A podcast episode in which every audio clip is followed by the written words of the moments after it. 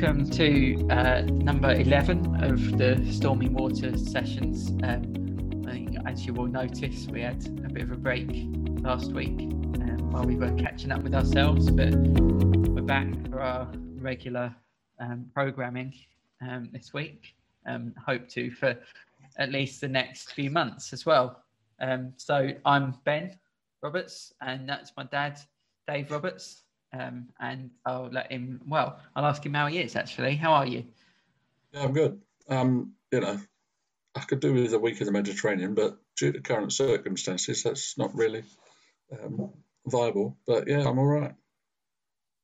Yeah, likewise. It'd be nice to, uh, um, even if it wasn't the Mediterranean, even if Yeah. it was uh, sort of, um, I don't know, like uh, Camber Sands or something. That'd be. Yeah, Um, yeah, uh, that'd be something. Uh, but uh, um, obviously, we're we're still living um, with the uh, the current restrictions, as as we will be for for a good um, uh, probably seven or eight weeks, and then probably another seven or eight weeks after that in in a sort of uh, hopefully slightly lighter state of restrictions um, Mm. towards maybe the end of March or beginning of April, something like that. Um, But uh, things seem to be going, um, you know, in the right direction with the obvious caveat that there's still far too many people getting the virus and far too many Yeah. people in hospital and, and far, far too many, um, well, you know, any number of people dying um, uh, would be far too many um, of this virus. But uh, but the uh, the uh, the hospitalizations and the the daily um, cases um, are, are much reduced um, from from what they were at the beginning of this month or even kind of two or three weeks ago or something. So um, that's encouraging, um, but there's still a lot of um, a lot of fear, I would say. yeah, Um, Yeah. And fear is our topic today. Yeah. Um, And I think a lot of people listening and watching to this might say, well, there's a lot of reason to be fearful. Um, Mm. You know, there's Mm. so much uh, going on, um, and it feels so far out of my control. Yeah. Um, I just don't know what to do. Like, I don't know how to to deal with it. There's nothing practically that I can, you know, I can't, I can't stop people getting, I can't stop all these tens of thousands of people getting infected. Like, it Yeah. just feels so beyond me um, yeah. that I, I don't know what what to do. I think, I mean, you know, uh, at the moment, objectively, in people's lives, um, it's understandable that they would be fearful. This is a an unknown quantity, and we shouldn't despise people's fear. It's it's a, a reality of uh, the news that's coming out, um, the numbers that are being quoted, um, and and all of those things. And so, you might argue that there is a, a good fear at work, um, which is based around um, it wouldn't be good for me to get this virus, so I'm going to observe the mask in mandate. I'm not going to gather in big crowds. Um, a kind of uh, a healthy fear. Uh, yeah, like, kind of uh, a, a, um, almost a logical kind of um, uh, well, you know, why I wouldn't, I don't know, climb on the roof. Yeah. you know, unless Yeah. unless I had some scaffolding around me or something like that. Um, you know, there's Yeah, there's a, there's a certain level of um uh well actually it's it's good that you know it's why you wouldn't put your hand on the the the hob or something you know. Yeah, you Yeah. you you have a, a healthy um kind of understanding and respect for something. And i think you know in the sense that um uh, of where in the bible it talks about fearing god and some people might say well you know what does that mean should i should i sort of be really stressed all the time about you know is god Mm. trying to get me to fear him by or, yeah. or us to get us to fear him by by Yeah. this virus and like um Yeah. and and I think certainly my perhaps limited understanding of of of, of when it says fear and and you know you might read a different translation it might say something slightly different when it's talking about fearing God it, it's talking about having reverence for God and, Yeah. and and and kind of having that awe and and wonder of God so not not and you know there, there's people that say uh, you know songs you know songs can sometimes christian songs can sometimes be kind of you know jesus is my best friend and or people say Mm. i talk to god like i talk to a you know bloke down the pub or something and um you know it's i guess in a lot of ways it's a horses for course kind of thing Yeah. but there is there is perhaps a a, a kind of level on which you know it, it is good to be relaxed in the presence of god Yeah. um and, and god doesn't want you to be cowering or, or shriveling Yeah. back and going oh and what if i say the wrong thing or something Yeah. but but to not to not treat uh um your relationship with god as if he was um Yeah. or, or, or, or uh, i'm using sort of male pronouns there but um uh, I, whatever I think um, I I have think but but you know that that you that you kind of um think oh yeah you know it's it's just just another mate or something Yeah. Well, I, I think with that, there, there is an element of some church cultures uh, creating this vision of an angry God. Um, and people are perpetually worried about upsetting God. Uh, and they're, they're not enjoying uh, His grace, His creation, or very much else. Um, because they always feel that they're slightly short of the mark yeah and, and that can be profoundly unhelpful. Um, but by the same token, I, I think there's an element whereby uh, the word fear, if it's teased out a little in that context, has a little more to do with reverence and awe and a respect for the wisdom of God and uh, an awareness that, um, uh, you know, if you're a, an extremely right wing person and you shout at people of other races in the street, threaten or physically abuse uh, people, then uh, you should uh, be aware that there is a fear of God which relates to your flagrant uh, Mm. sort of destructiveness into the lives of other people, and that there will be a time when you're called to account. Um, but a lot of the the uh, you know the, the the verse where it says the fear of God is the beginning of wisdom, I, I think it's more to do with um, you do not have the capacity to uh, be clear as to how the world should be. But if God, as the creator, has created it, he does have the capacity. And he has shared his wisdom um, in the stories that are told about him uh, in what we know as the Bible. And so, uh, who are we going to fear, you know, uh, in our lives? Um, are we going to fear the opinion uh, of our popular culture? Are we going to fear um, our own weakness? Are we going to fear the attack of uh, malign spiritual forces? Well, God has an answer for all of those things, but it starts with, um, in a proper way, a healthy way, fearing God, not in a kind of, oh, I just don't know what he's going to be like. He's going to be mad with me. I'm to blame. You know, I haven't pleased him. But more in a, uh, this is uh, this is a profound vision of goodness that has been presented to me in the story of the Bible. Uh, I should be reverent and slightly overawed by that picture that emerges. So th- there is good fear of God, I think, uh, yeah as well as a bad fear, and, and I think that then begins to trickle out into the rest uh, of life. We've talked about going on yeah uh, there's a good fear that's objective um, and says, you know, that truck is coming down the road, he's not braking, oh no, he's slumped over the wheel, I will jump out of the way. Yeah. You know, there's a kind of a self-preservation. Yeah.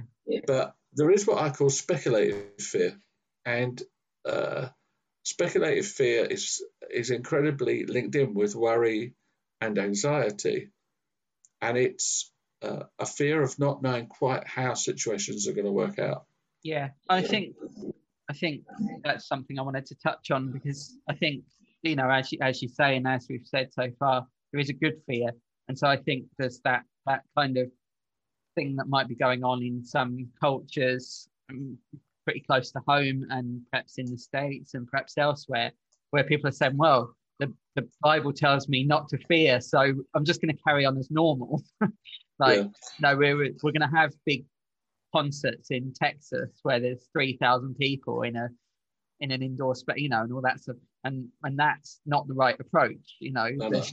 no. but then there's also, I think, this speculative thing, and I, I think this has particularly been the case probably since um, uh, Christmas, maybe, or certainly something I've noticed since Christmas, of a certain type of, of academic, maybe, or a certain type of doctor um, who is a doctor and understands lots about that, but has become a, a, a media figure to talk about perhaps stuff beyond their remit, yes. um, and yes.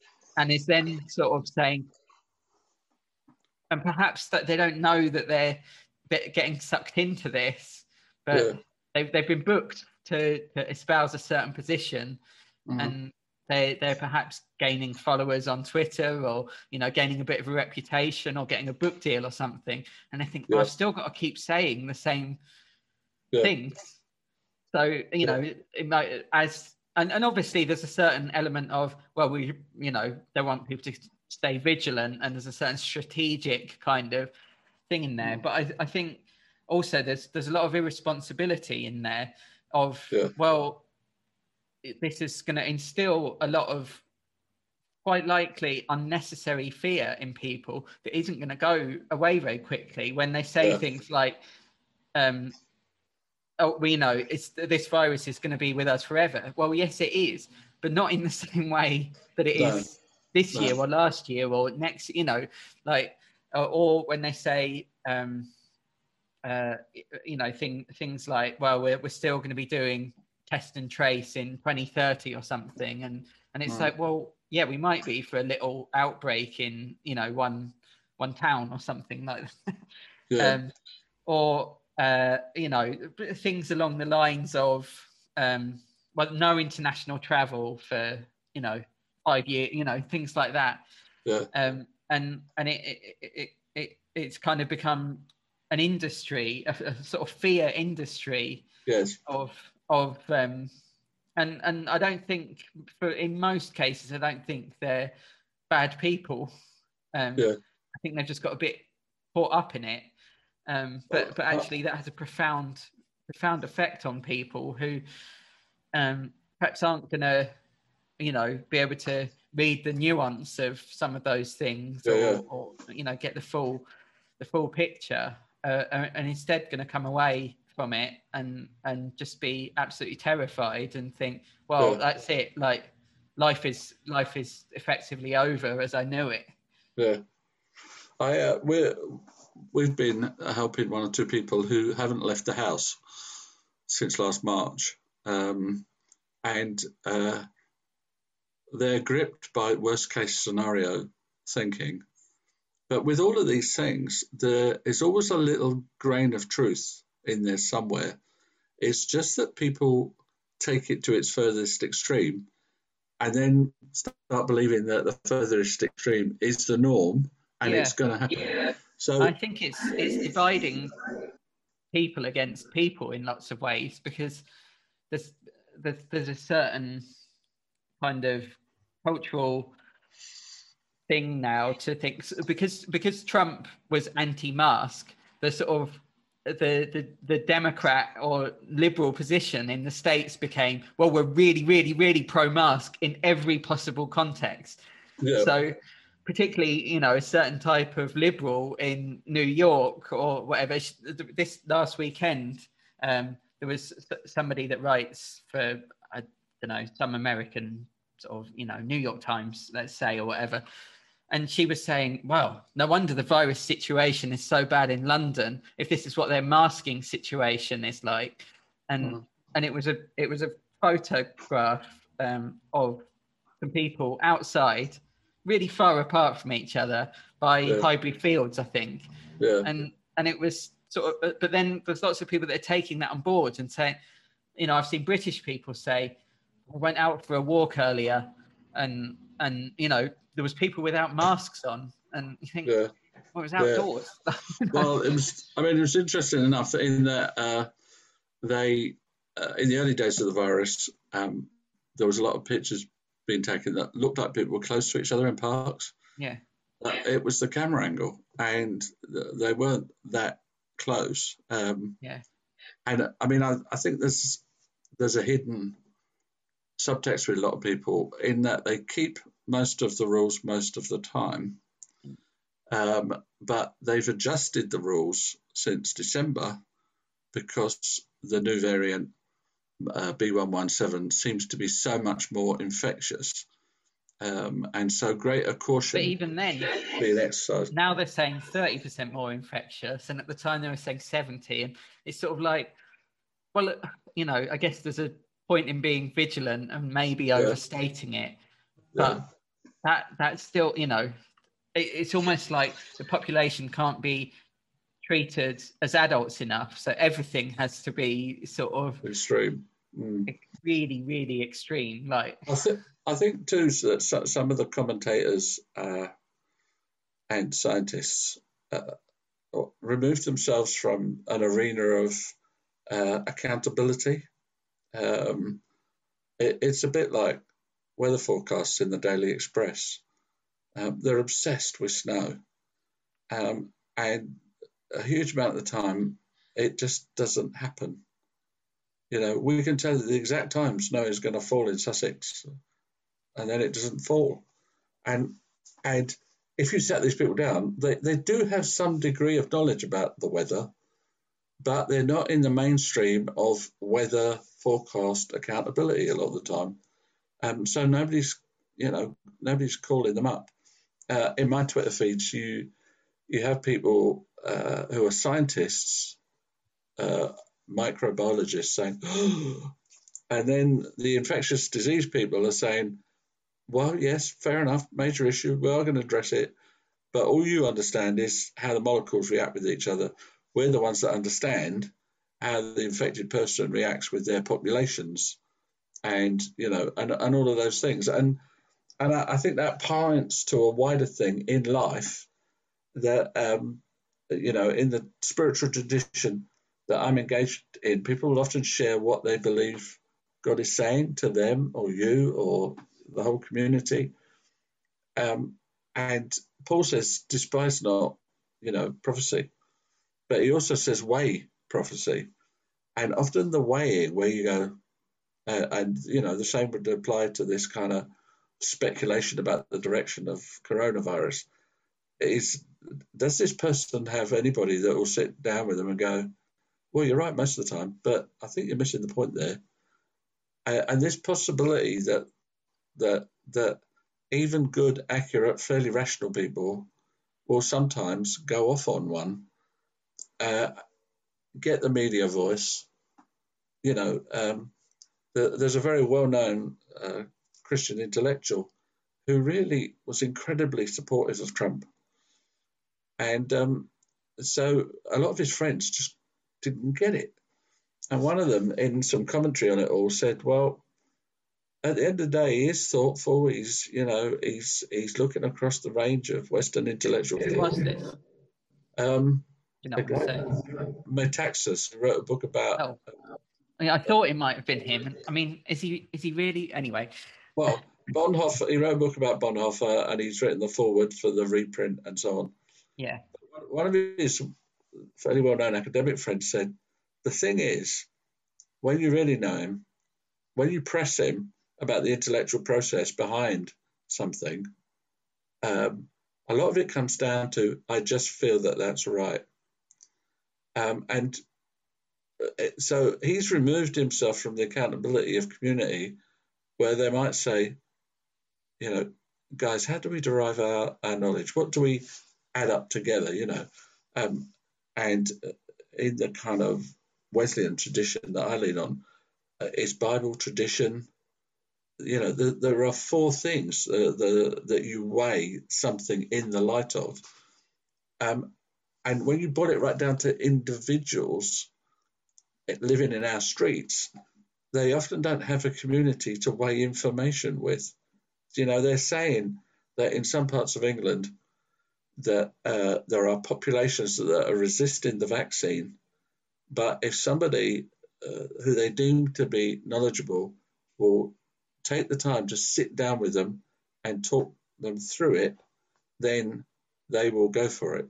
And so, um, part of the problem with the fear that is sparked by the coronavirus is that people pick up on snippets of information and don't have any kind of a, a backboard to, to, to say to people, um, well, what do you think? Well, what have you heard? You know, mm. um, and then they, they go deeper into their fear if they don't have those conversations. I, I think it's interesting when when you look at. Uh, I guess it doesn't help that it's hard to have a conversation. well, yeah, yeah, yeah, yeah, there is that. I think a lot of people have just been, you know, gone on a very low level, gone slightly. I mean, you know, there's moments where I include myself in this, but like the last year has probably uh, driven some people on a low level just slightly mad at certain times. Yeah. Um, yeah. Your normal kind of uh, routines and, and everything um, uh, are pretty much blown out of the water. And um, so you, you're just like, what? And you know, you, you, you'll have 10 minutes where you're just like, what, mm-hmm. what is going on? Right. Yeah. I think when we step away from it, though, there's an intellectual thing going on that, uh, you know, the inner conversation is this is really bad. I don't know what's going to happen. I'm slightly alarmed by what's going on over there.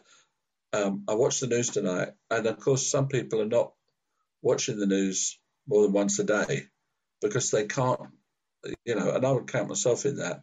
They can't cope with a continual recitation inside their own mind of what if, what if, yeah, what I think I saw saw a tweet from uh, Jon Tyson yesterday, yeah. and he said that he just gets an email that tells him what the news was the day before. It takes him five minutes to read it, but he doesn't watch any any news, or you know, he tries not to watch any yeah. any news because you get well, bogged down in it. You just get bogged down, and something that was said one day, it turns out to, you know, like that whole German, you know, oh, the AstraZeneca thing's only 8% effective in over oh. 65s or whatever. And it yeah. was just essentially someone that didn't know how to read the, the, the academic paper. Yeah and had just seen the figure of you know eight percent or seven point six percent, you know, and gone, oh, oh my goodness, it's only eight percent effective in in yeah. uh, um, in over 65s and but you know that was grossly irresponsible like yeah. you know it was a mistake but yeah um, i think the other side of the coin though is that uh, going beyond what is the intellectual emotional discourse that's going on in our own thoughts and whatever is what does fear do to the body um, and um, it seems to be quite a big body of medical, psychological, and other kinds of evidence that uh, you start a bit of a vicious cycle because the negative emotions that are stirred up by the fear begin to affect your whole body system. Um, and I don't believe we were created for continual states of fear. And so uh, the whole you know, system, and then people start feeling a bit rough, and then that makes the fear worse, you know, and they feel down and they feel depressed, and so the the body mind soul thing uh, is not having a good discourse, and, and there's a, a negative spiral, uh, taking place, and we need to be aware um, that that that does really bad things to people. When you, um, uh, I was uh, in a large prayer meeting recently, but in the in the Zoom room, and I'd said something on the main interview about um, although a lot of people needed emergency help uh, to do with food and food security and so on, that a lot of people just needed mundane things. And when we got to the prayer room, uh, one of the women said, "I loved that. Let's pray about the mundane things that people need." And and when it all relaxes a little bit, one of the things that we'll be doing is encouraging people to come to the allotment. We'll do all kinds of socially distanced stuff and you know sensible, common sense stuff. But um, the open air, the conversation, it all begins to restore a balance that may people may have lost if they've had a very solitary existence and they've been worrying a bit or a lot, and that the mundane things will help them just begin to address life as well as dealing with the root sort of uh, intellectual issues. Um, and, and one of the things that, that I've often wondered, I mean, there's obviously a lot of Jesus sayings um, and sayings throughout the scripture about fear not. Um, uh, myself and another uh, man, uh, John Houghton, wrote a book after 9 11, um, uh, just a short book saying to people, look, it is a bad situation. The world is in slight turmoil, but fear not. And we gave them several uh, prayer pointers as to how they could think and reflect together as a community. And so when you look at this whole situation with fear, you, you, you see Jesus come into it quite a bit, uh, often related to worry. And um, he tells uh, this, he uses this kind of teaching where he says, Look, do you ever wonder how the, the, the, the fields are replenished? Do you ever wonder how the sparrows and the birds are, you know, fed and maintained? And and he, he, he basically says to his uh, disciples, don't be worrying about the future. It doesn't it doesn't change the future. You worrying about it, and without being a bit you know weird and hippie-ish, we have to live in the moment because if we live too much in the future, we get paralyzed with fear and doubt and concern and worry, um, and there's a proper sort of well let's let's not do anything stupid here, but there's also a proper kind of I can't solve that today, or that might change. When I talk to people, sometimes they say, Oh, yeah, but Dave, what if? And I say, Well, it might not happen at all. And if it does happen, it's highly unlikely to happen to you. And and so just talking people through uh, and getting them to a place of uh, objectivity. Uh, the Bible also talks about perfect love, casting out fear. And part of me is thinking, what I mean, how does that actually work? And so there's an element of uh, the people of Jesus' day and the people in the Greek and Roman cultures around him um, were often fearful of the gods. They were worried about, you know, uh, their own situation, so they would try and placate the god. But the god and his stories, he was often very vindictive, or she, or whatever deity it was um, without moral compass, a lot of the ancient Greek and whatever gods. And so along comes Yahweh um, in the Hebrew understanding of God and basically says, I am for you, so I, I love you. And you don't have to live in this stance of, I wonder if he'll be all right with me. Because his desire is to live in loving, compassionate relationship with humanity. Um, he obviously calls them to account if they are destroying other people with their words, their actions, or whatever. But that gives you a whole different stance on life. When you think, well, God loves me, I've given my life to Him, I'm a child of God. Um, uh, he, he doesn't want me to be going around doing bad stuff, but he will continue to love me if I stumble.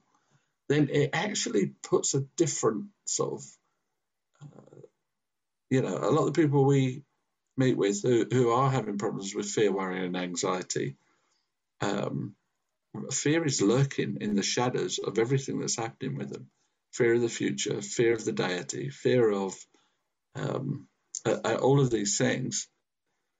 Uh, I personally, in my own life, I had to kneel down one day and just say, Lord, I'm really wrestling with stuff here, and I don't think I can solve it today. And like some of my friends in this institution I was in, who were basically unraveling, and I, I didn't want to go that way but I didn't want to duck the issues either. So I said, help me to be patient, to work these things out, and not try and brush it aside and just be super spiritual, but to deal with it. And then I, I was able to progress from there. Um, and which would bring us back into, you know, the question what do we actually do? when we're facing fear.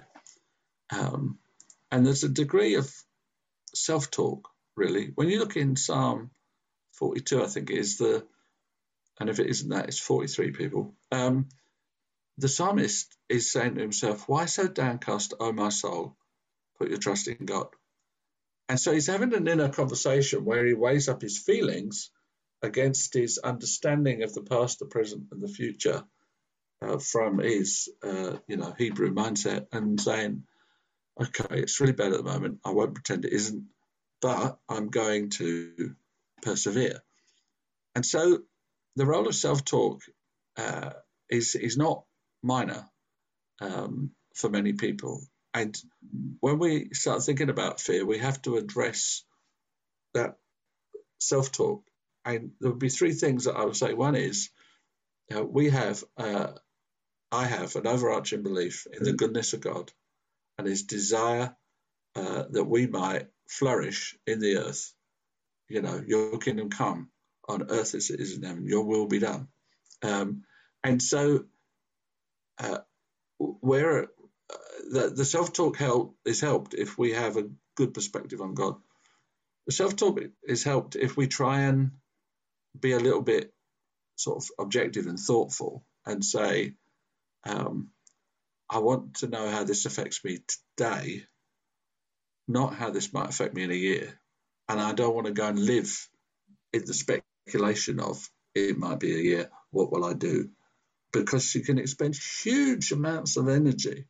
And this is what Jesus is kind of alluding to in the whole thing about the lilies of the field and the birds of the air and how he preserves and looks after them and how people cannot add to their stature or understanding by worrying about the future. And so there is a discipline of saying, I will be appropriately worried if everybody in my street has the bug and the funeral cars are coming to take them away and, you know, all that kind of thing. Uh, but I will just be helpfully cautious if I know that, you know, in my district, 100 people are in hospital and 15 people have died in the last fortnight. You, and so it, it's bringing it right back down and saying, let's stop worrying about the future. Let's do the sensible thing for today. And then so, the third so, thing.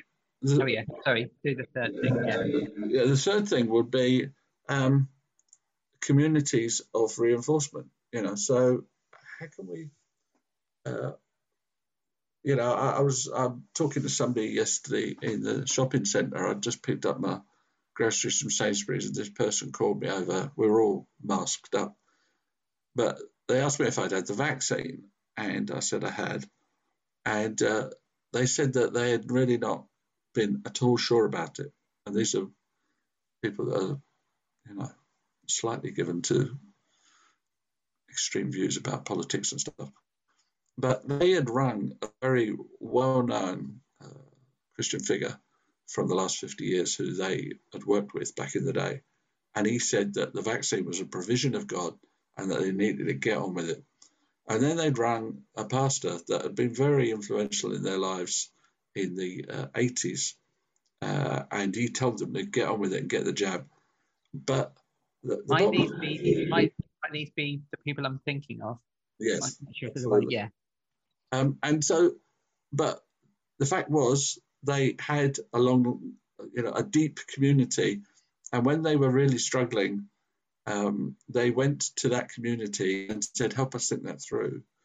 So, as church people, you know, sometimes we could go to our community and they would give us a bonkers view of stuff, but you know, the the the there's a denomination called Elim, which is Pentecostal denomination, and they uh, were getting a lot of questions in their churches about COVID and the vaccine and so on. So they put together a panel and set up a meeting, and the panel was uh, significantly composed of health professionals who explained as best they could in layman's language why the vaccine was co- probably going to be a good thing for most people. Um, and could the church leaders who were on the call absorb that information and try and pass it on when they were presented with? And so fear is sometimes we look at fear and we think, Dear God, please make it stop. And because we want God to sort everything out with some kind of power act.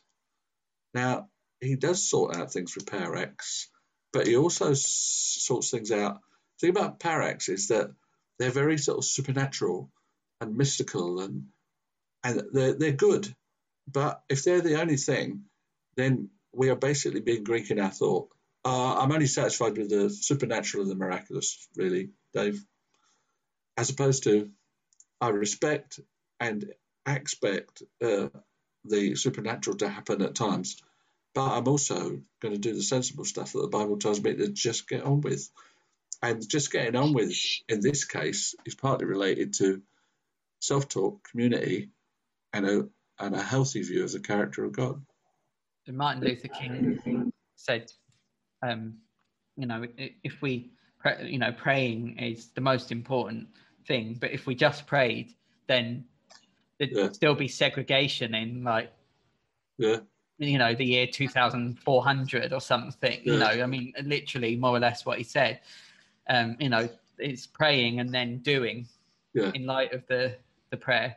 Yeah. Um, and and having faith. And I, I'm not sort of saying that faith is the exact polar opposite of fear because we've talked about the you know particular types of fear and how there's a certain fear that you know is is a sort of right fear or a, natural fear to its to its kind of point um but um, what, you know, what would you say? Um, how would you suggest people pray for faith if they don't feel like they've got much faith in the the the sort of the next few months or the next few years, and they just think, oh, it's you know, it's just spiraling out of control. Maybe maybe that's just what God wants. He just wants it to all spiral out of control. Yeah, I mean, I think there's there's a couple of things that all of us should bring to the table around that question that you're asking. One is perspective, in as much as we're living in the early 21st century, um, 160 to 200 years ago, uh, people in our nation were going to the one toilet in their street. Um, the water wasn't always very hygienic. They were uh, subjected to gross exploitation in the factories I mean, we could go on and then go back and say, well, you know, what happened with the Black Death and the plague and and and so on, uh, stuff in medieval times and and in AD 300. What is happening around the world today with uh, Syrian people or um, uh, Yemeni. The, the Yemeni people, and and so although uh, our ability to mingle, shop, all those things is severely limited by this uh, pandemic.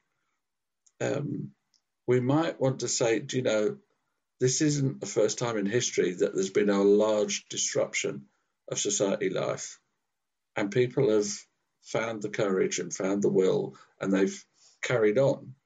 So that kind of led to a couple of people during the last year. Have you got a, a roof over your head? Yeah. Uh, although the money might be all a bit tight, have you got enough money to eat? Yeah. I said, well, you know, and that brings you back round to the old Christian song, Count Your Blessings, name them one by one, and it will surprise you what the Lord has done.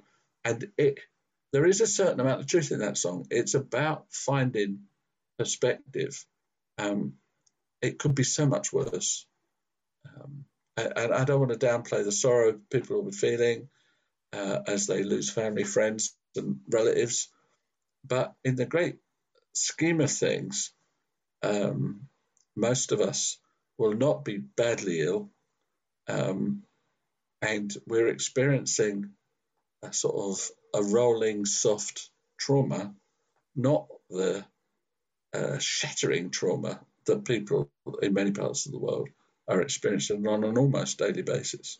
So I, would want to say to people, um, you know, find perspective on it all, find community, and your fear is often legitimate, but it can get sort of taken out of control. It becomes uh, overwhelming. It takes you over. So the, the faith and the fear, uh, it's not a question of saying, God, sort this out.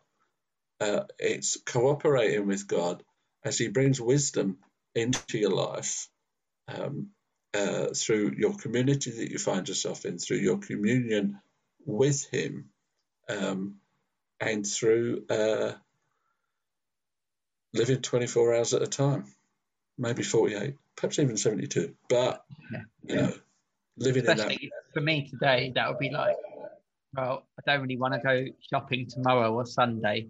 So I'll think as far ahead as like Monday morning to make sure that uh, this afternoon I buy yeah. everything that I need. So if I want to stay in all weekend, then yeah. you know, which is I guess what I should do, then you know that um, that's what I can do. Yeah. Um, but yeah, I, think, think I said, yeah. uh, you go ahead. No, no, go ahead.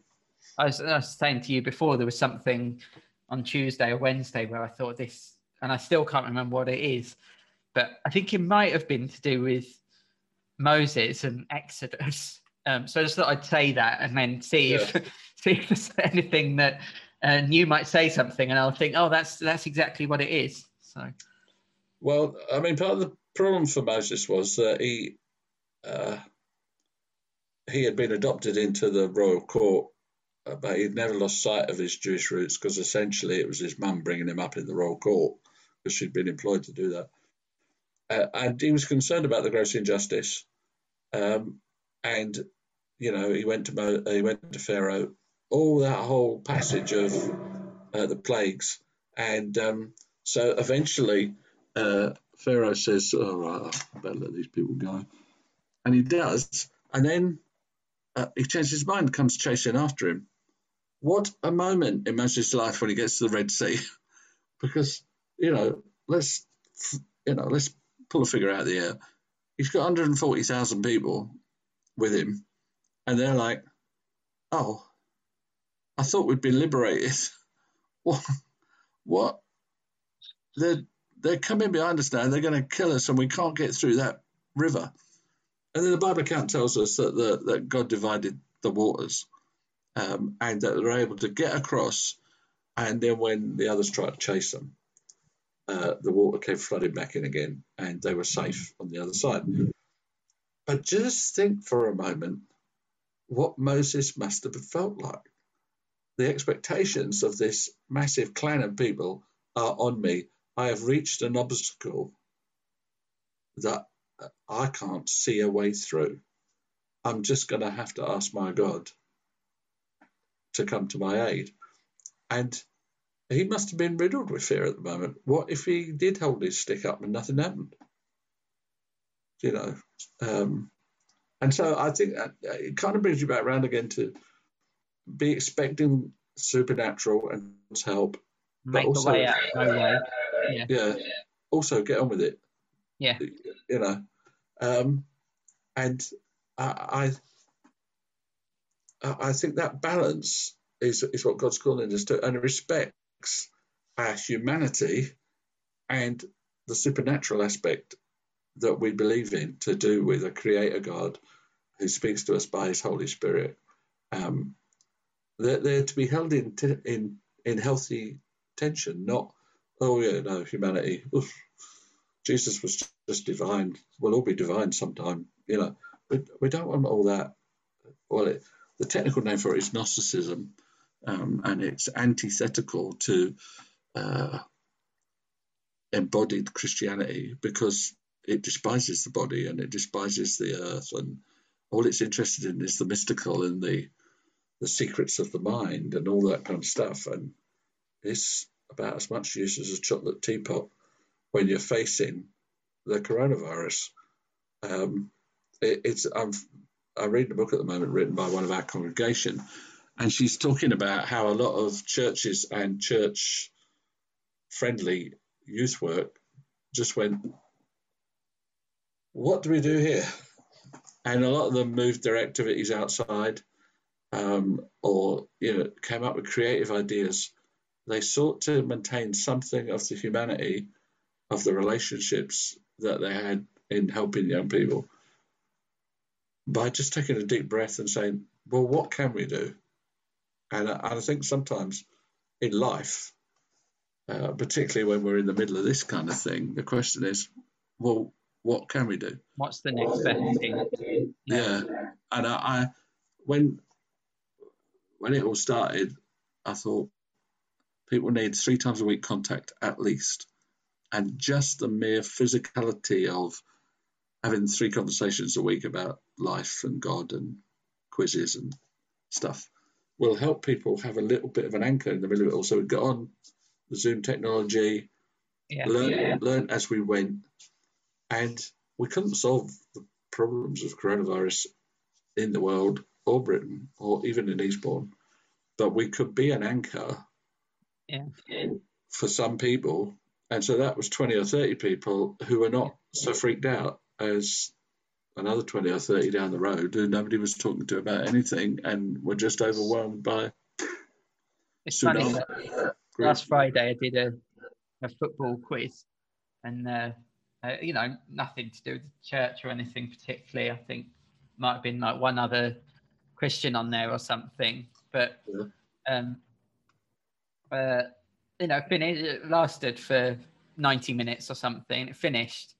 Yeah. Um and uh, and all but one of the people that were on it just stayed on for another half an hour, and some of them. I hadn't seen the other people in there for like 15 years or something, yeah, 14 years or 15 years, whatever.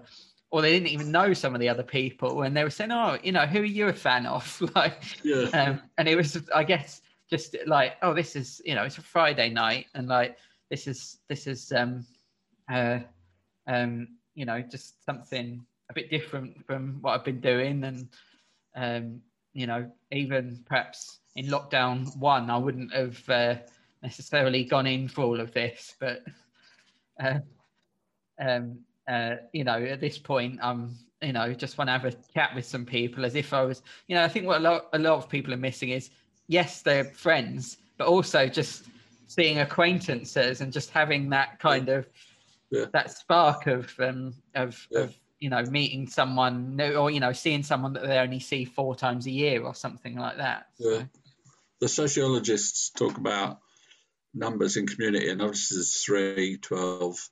Uh, 70 is another kind of, you, if you're in a community of 70 people who you see fairly regularly, then you kind of know quite a bit about most of them, but not too much.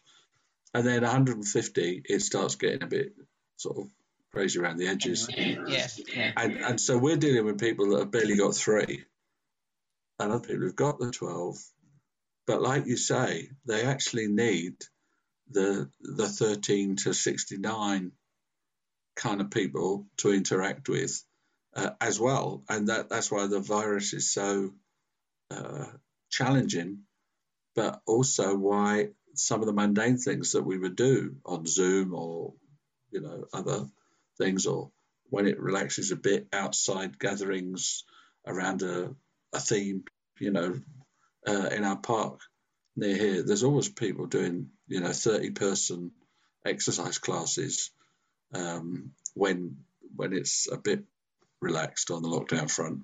because they just want to get out and they just want to get on with it and they crave what happens on the fringe of that activity as well as the activity. So it's like, um, you know, how you doing? Is your Johnny getting on all right at that new school? These are kind of minor, mundane conversations, but actually they're an important part of the fabric of our lives. I think what I, mean, I think in some ways the final thing I would say to people is, um, if you're experiencing great fear, um, then I'd encourage you to talk to God about it and, and simply ask Him um, that to uh, to help you find community that will help you process it. Two, uh, to help you process it, um, and uh, three, to help you to live one to three days at a time, uh, because anything could happen, you know, positively as well as negatively. And if you don't mind, I wouldn't mind taking a, a slight diversion from our practice of praying the Lord's Prayer. Fair enough. Yeah. And for me to pray for those that are listening yeah. or watching um, in, in, a, in a way that's kind of related but slightly different. As you're listening here today, as you have been processing all that we've been saying, I'm going to pray in the following way I bless you in the name of Jesus that you may know wisdom to counter your fear, that you may know truth to counter your fear, that you may understand in the name of Jesus and by the power of the Holy Spirit uh, this bigger story in which your life is in, and that it would help you have the pr- appropriate fear, but also to put at arm's length that which would destroy you, destroy your sleep, and destroy everything around you. May the Lord bless you and keep you uh, in the next uh, seven days and beyond. We ask all of this, uh, God, in your name and for the sake of your glory. Amen. Amen. Great. Amen. I'll be back next week, and I might have remembered the thing I was yeah. going to say at that point, um, or not. Anyway, we'll see you next week. Yeah.